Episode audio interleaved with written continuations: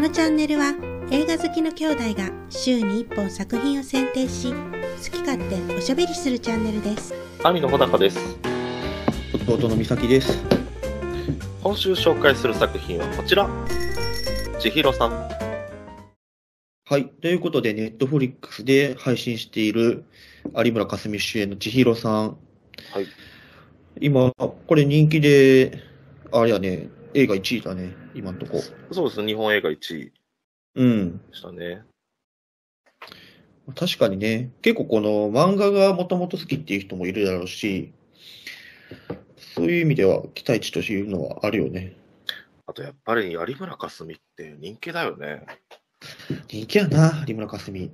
うん、もう。しかもなんていう、その浮ついた人気じゃない気がする。なんていうかもう。あーという、まあなんていうんやろう。浮つ浮ついた人気ってなんか言い方がまたあれやけど、まあもう日本を代表する女優だよね。うん、もうなんかそのそうそうそうみんな知ってるというか。みんな知ってる。うん。うん。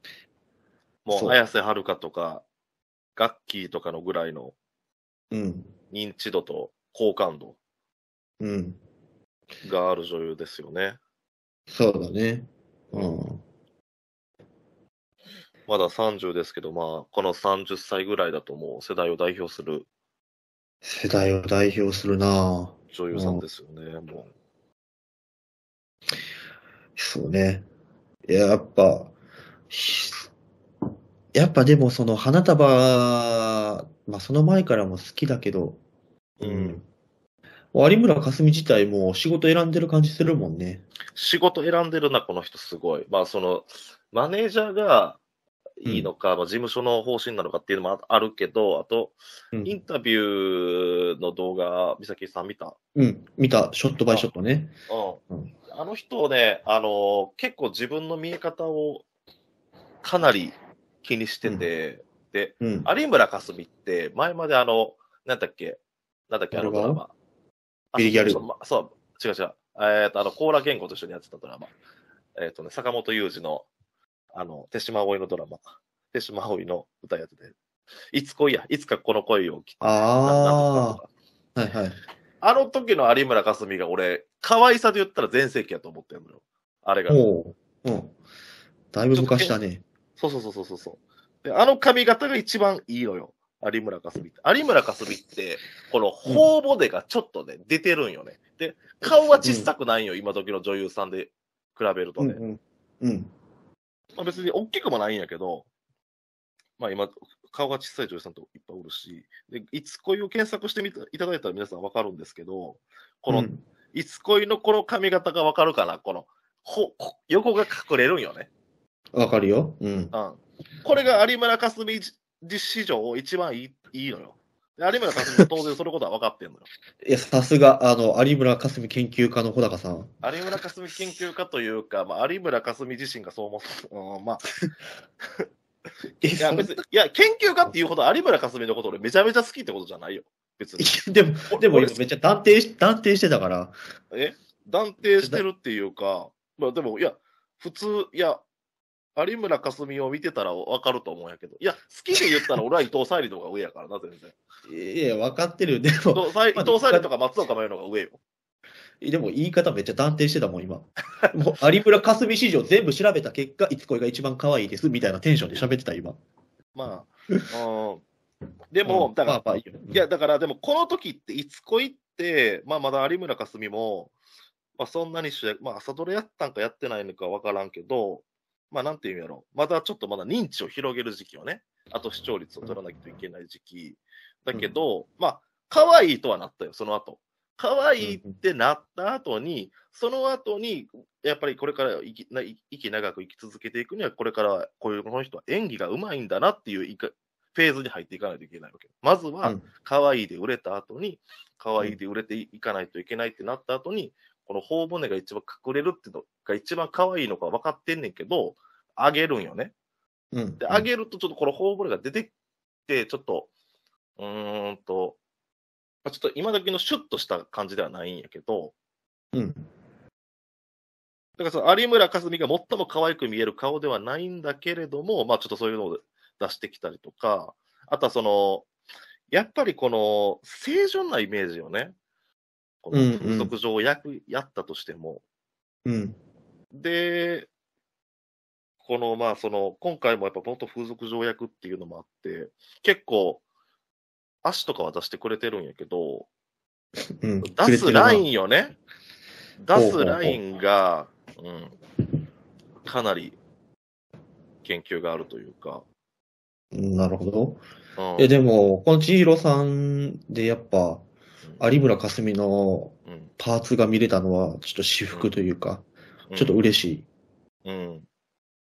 でもだからそのパーツをどこまで出すかっていう、どのぐらい出すかっていうことなんよね。どのぐらい？でもさ、俺が思うに、うん。そんな、そういう作品が来たら、うんもう、有村架純だって、うん別に脱ぐぐらいすると思うけどな。いやー、俺はしんと思う。あ、ほんと。伊藤沙莉はしたやろ。伊藤沙莉出したね。そういう作品の問題じゃなくて、作品性の問題じゃなくて、必要があったら抜くんじゃない？伊藤沙莉と有村架純じゃ目指すところが違うんよ。ほうほ有村架純は吉永小百合を目指すんよ。う。なるほどね。伊藤沙莉はそっちじゃない。うんだから、やっぱり基本的に、どのラインを目指していくかっていうことはすごく重要なんよね。で、うんそっちのラインを、と思うけどね、俺の勝手な、あれよ。ああ、すごいな。めっちゃ勝手なマネージャーみたいな。めちゃめちゃまあでも、うん、んまあまあまあ。言いたいことはわかるけどね。うんうんだからやっぱり永遠の清純派路線。なんていうんやろな、その、風俗長役をやったとしても、凛とした佇まいがあるんだよな。でもそれはうん、もともと千尋さんがそういう役やからやろ有村架純がどうっていうのもあるけど。でも、だから、じゃあどういう役を選ぶかっていう話にもなるのよ。それは。うん。自分でどういう役を選びたい、選ぶっていう、うん。だからこ、この、ま、役まではや、なんていうんやろ、その、もうちょっと品を落とした役を、やる、やるのか、やれるのか、やってしまうのかっていう問題なんよ。まあまあ、うん。言いたいことはわかるよ。うんまあでももっと品がない役、品がないって言うとあれやけど、例えばビリギャルとか結構有名。うん。確かにね。うん。うん。まああれが結構このステップアップの最初らへんかもしれんけどね。うん、そうね。うん。まあ、この千尋さん、穂高さんはどうでした？千尋さんは、まあまあぐらいだな。まあまあぐらいね。あまあまあぐらいやな。結構この時間がゆっくり流れてるっていうのと、うん。それが良さでもあるのと、あと、この行間を結構読ませようとしてくるやんか。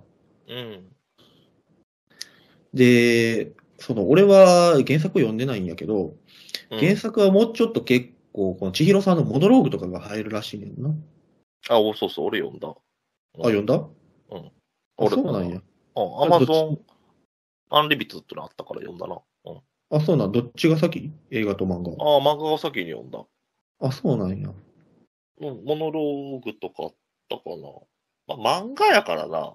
でもなんか、かなり、なんていうんやろ。ちょっと千尋さんを、また検索してもらったらわかるんやけど、うん。かなりその、背景とかは、もうすごい、あーあんまり書かれてないというか、うん。その、こあーまあ、映像、こういう、うん。見えるかな。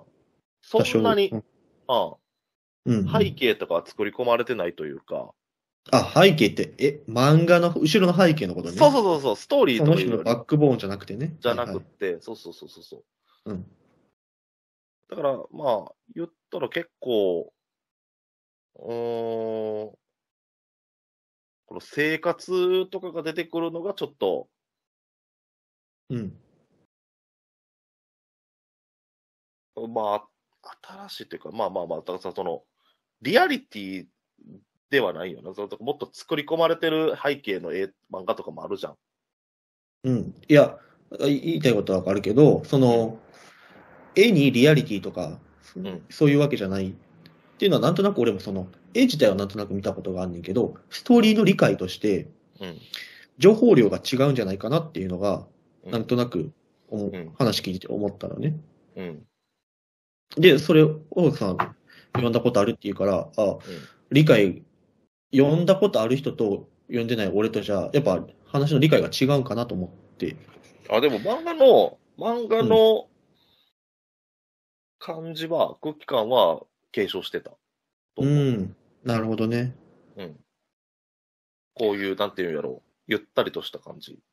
うん、うん。うん。この今泉監督に撮ってもらうっていうのは、まあ、言ったら、あーとね、まあ、普通やな。普通というか、想定通りというか、想像通り。うん、ううんん。なるほどね。うんいや、その、初めて、この千尋さんっていうものを見た俺からするとさ、うんやっぱ何個かこの、ハテナじゃないけど、あれ？なんでこここうなんやろなみたいなのがあるわけよ。どういうこと？ストーリーの理解として。例えば、うんみんなが思うのは、うんなんでおじいさん埋めたんやろ？とあか、あ。師匠ね、埋めたんやろとか、うん。なんで千尋さん最後に出て行ったんやろとか、ああ、出ていったのね。うんそうそう、そういうことがあると思うわけよ。うん。っていうところを、うん。なんでかなっていうのを、俺はちょっと原作読んでへんけど考えてたのね。うんうんで、やっぱその鍵となるのが、最後にその、吹雪純とさ、電話してたやんか。うん。あそこの、あの、吹雪純のうん。うん。セリフで、あなたならどこにいても孤独を手放さずに入れるって言ってるわけよ。うん。これやっぱちょっと違和感があるセリフやんか。うん。普通孤独って手放したいやん。手放したいな。でも、うん。千尋さんはうん。孤独を手放せないんやろうな、と思ってんな。手放せない。ほう。普通逆じゃない？手、手放したくないんじゃないの？あれを見てたら。そう。でも、うん。その、なんで出ていったかっていうと、千尋さんの周りに、こう、人が、うん。まあ、そういう関係性を作れてきたと。うん。で、彼らっていうのは、それぞれ孤独とかを抱えているんだけど、うん。孤独でいたいわけじゃないと思うんだな。うん。そうだね。だからそういうふうに繋がっていって、みんなちょっとずつ笑顔になっていってたわけ。うん。でも、多分、千尋さんっていうのは、もう、そういう、そうあるものっていうか、うん。孤独にしかなれないって自分で思ってるんやと思うね。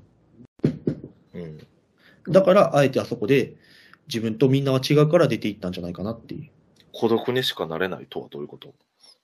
だから、俺もこれよくわかってないけど、うん幼少期、育つ過程で、うん。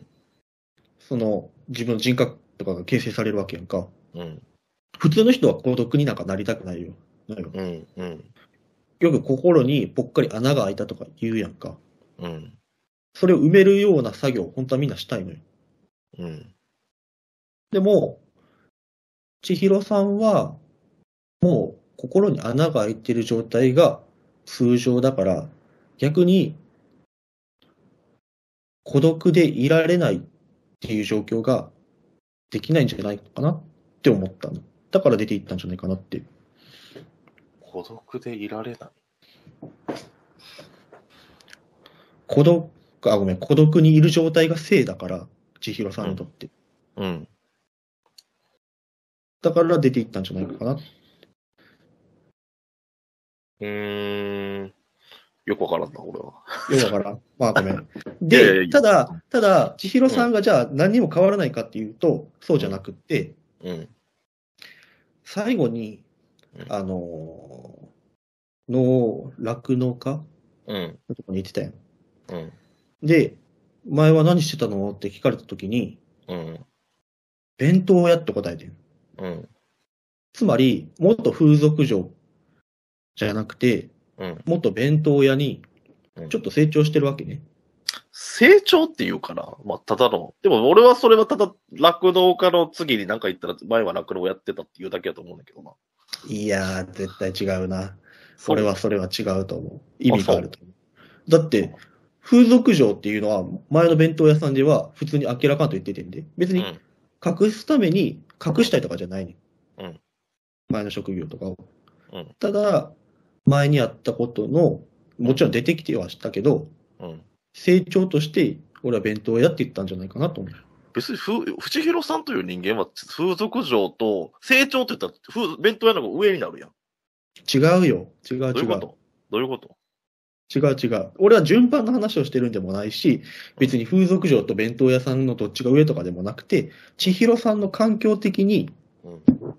ちょっと前に進んでるんじゃないかなっていうことを思ったわけ。あー、千尋さんとして何か前進してるってこと？そう。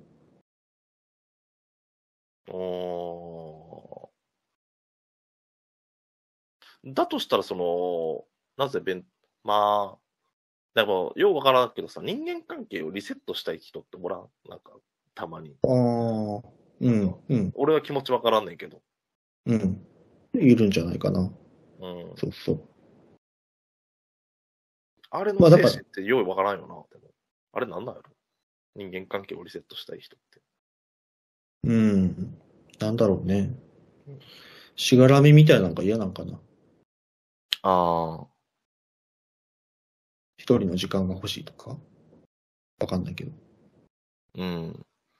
あ、でも俺はあの、千尋さんの役を見てたら、千尋さんという人間が多分ね、昔から人気者すぎたんやと思うんやけどな、俺は。なんかそれで、もうみんなが取り合いになるから、もうリセットっていうような役なんかなって思った。ああ、なるほどね。うん。まあ、人気者、確かにでもその、学校とかそういうのは正直俺はイメージできないけど、うん。その風俗嬢として人気があったっていうのはやっぱイメージつくな。うん。そうそうそうそう、うん風俗まあそういうね、夜の世界とかってよくリセット、もう人気が出すぎてっていうのがあるし、うん。まあ弁当屋でも結局一緒なんじゃないかなとも思ったけどな。うん。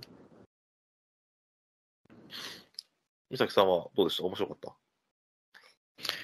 まあまあかな。そうやな。うん。悪くないもちろん。全然悪くないあし、そうね。うんあのー見るときはゆっくりするような気持ちで見たらいいと思うし、うんうんうんやっぱこの、有村架純もうん。もちろんやし、静岡っていい場所やな静って思っ岡ね。たな。うん静岡いい場所やな。うんお父さんがさ、うんあの、なんか、その、最後の住処として迷ったって言ってたけど、うん。ちょっとわかる気持ちは。うんうんうん。確かにね。自然もあるし、うん。海とか綺麗だったもんね。あとは俺、これ、この映画で一番芝居うまいなと思ったのは、この子役やねんけど。子役、どっち？岡地違う。誠？あ子供。あの子供さ、芝居うますぎん？まあ俺、セリフはあんのかってずっと思ってたんやけど、こいつ。ああ。なんか、こういう子捕まえてきたとしか思われへんかったけど、舞台挨拶見たら、ほんまになんか、あこの人演技してたんやなと思ってさ。ああ、ちゃんと演技してたんや。うん。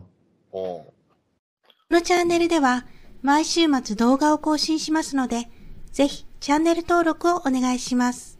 ではまた来週お会いしましょう。ありがとうございました。